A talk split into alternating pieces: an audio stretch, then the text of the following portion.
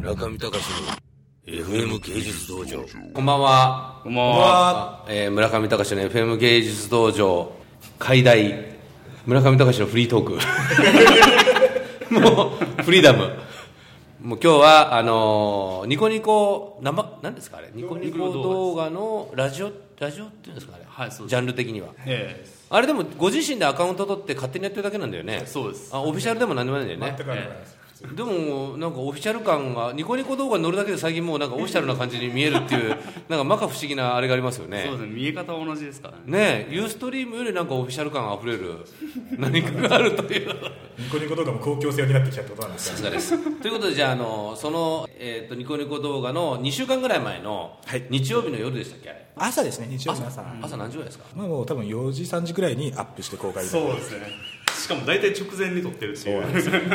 あ録音なのあれ。ということです。ただあの時ちょっと臨場感あるとしたらその前にユーストリームで実はうん。生放送収録みたいなことをしていてその流れで実はアップしたっていう感じだったんですよね。タイトルなんて言いましたっけその時の？お化けゴースト。あお化けゴースト、えお化けゴーストを聞かせていただきまして、はい。そしたらなんとあの村上雄一さんが出てらっしゃった、村上雄一さんあのゼロアカ道場で、はい。あれ？ゼロアカ道場の優勝者？はい優勝です。もう皆さんから忘れされてる 優勝なんですよ。優勝したのに裏ぶれてないちょっと。優いや商業無常って感じですよね。乗車必須の。え本は結局出たんですか？出てません。がこ今年出ます。9月1日に出る予定。どこどこに出るんですか？コーナー所属変わらず。ありがとうございます。ありがとうございます。いやいやいやいやいよいよですね。いや本当ですね時代に忘れ去られてないといいんですけども。じゃあそのお化けゴーストをちょっと、はい。えー僕聞いて感動して、まあ、お二人に来ていただいてですねお化けゴーストのあたりからはご紹介していただくのとともに、自己紹介もお願いしたいと思いますのでじゃあレレビンさんどっちの番組なんですか？あれはうんまあ二人でまあ二人で。なんですけど二人でコンビ。コンビですね。そうですね。コンビ芸ですね。じゃあまあ村上さん僕よく知ってるんで、はい。村上さんから自己紹介とそのお化けゴーストの解説など。はい。はいじゃあ、えっと村上雄一と申します。どうもえっと経歴的にはゼロ赤道場を、えっと2009年かなに優勝しまして本を出す出す言いながら3年間引っ張ってしまったというまあひどいやつですよ。で今年の9月に一応出るっていうこと固まりましてそれまでまあいろいろあったんですけど今年の4月くらいからあのまあ、外に出ていろいろ物書きとかさせてもらって、あの文学フリマの時にもちょっといろいろ出たんで村上隆さんもいらっしゃってたので挨拶とかさせてもらったっていう感じですね。いろいろあの最新のこととかも書きつつ、まあ、主要な、えー、と興味関心はやっぱり兄ちゃんとかニコニコとかによく現れている匿名的なあのキャラクターの表彰の力とかをちょっと暴きたいなっていうことで本を書いていますね。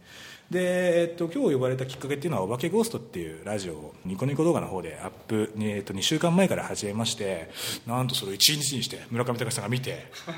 素晴らしいと。ぜひうちのラジオに出ていただきたいといううおマジ？何これ？っていう展開たどりましてですね。うまいよ喋り。びっくりだ喋りうまいと思うよマジで。いやーどうでしょうね。本当だよ。お本当ですか？ありがとうございます。村上君もレビンさんも声質がいいよ。あそうですか。二人のコンビネーションがめちゃくちゃいい僕マジマジ。本当ですか、うん。僕録音でよく潰れる声っていうことで昔は東さんとかに「村上君、そこ弱いよね」みたいな感じで、東さんは自分の声のことをなんか劣化した放送帯域で あの効果の出る音域を自分確保してたのが あの地上波テレビではネガティブだったのにこういった媒体だとポジティブに働いていいな俺はとか言ってましたよ。ー羨ましいんですよね。僕ラジオ実はすごい好きなんで実は今日もこうお呼びいただいてすごいワクワクしてきたんですけれども、まあ、今日はあのよく声が低いって言われるので声も張っていこうかなって思ってますんでイエーイじゃあの相方のレミンさん。はい。えっと僕はあのまあ村上君とは結構長い付き合いでも8年ぐらいになるんですけど大学の時からですね。で今やってるのは、まあ、ニコニコ動画に、まあ、ゲーム実況っていうのを、えっとゲームをしながらこう喋るっていう動画を上げていましてでまあなんかそれでちょっとあのまあ人気を 得たといいますか。それででそれであの幻冬者さんの方からあのお声がかかりましてウェブマガジンの方で実況やロビーチームっていう、まあ、実人気のある実況者といいますか、まあ、いろいろやってるやつらを集めてなんか連載企画みたいなのをやっていました。でそれが2010年ぐらいですね。でその後もなんかもういろいろやっってるんですけどなんか音楽 CD を作ったりとか東大で、まあ、ちょっとなんか特別講師みたいな感じで呼ばれて出たりとか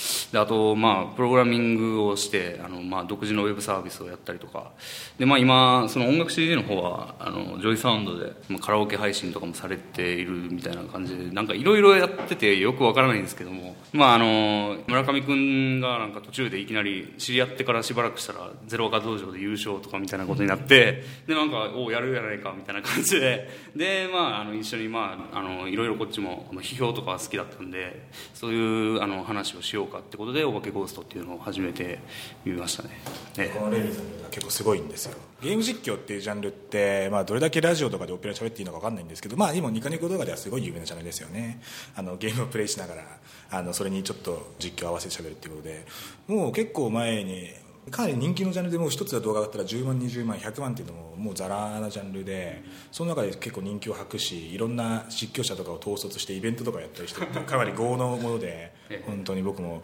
実は村上隆さんとレミ氏が話すことって結構面白いんじゃないかと思います。というのはあの多分去年の芸祭会でユーストリームを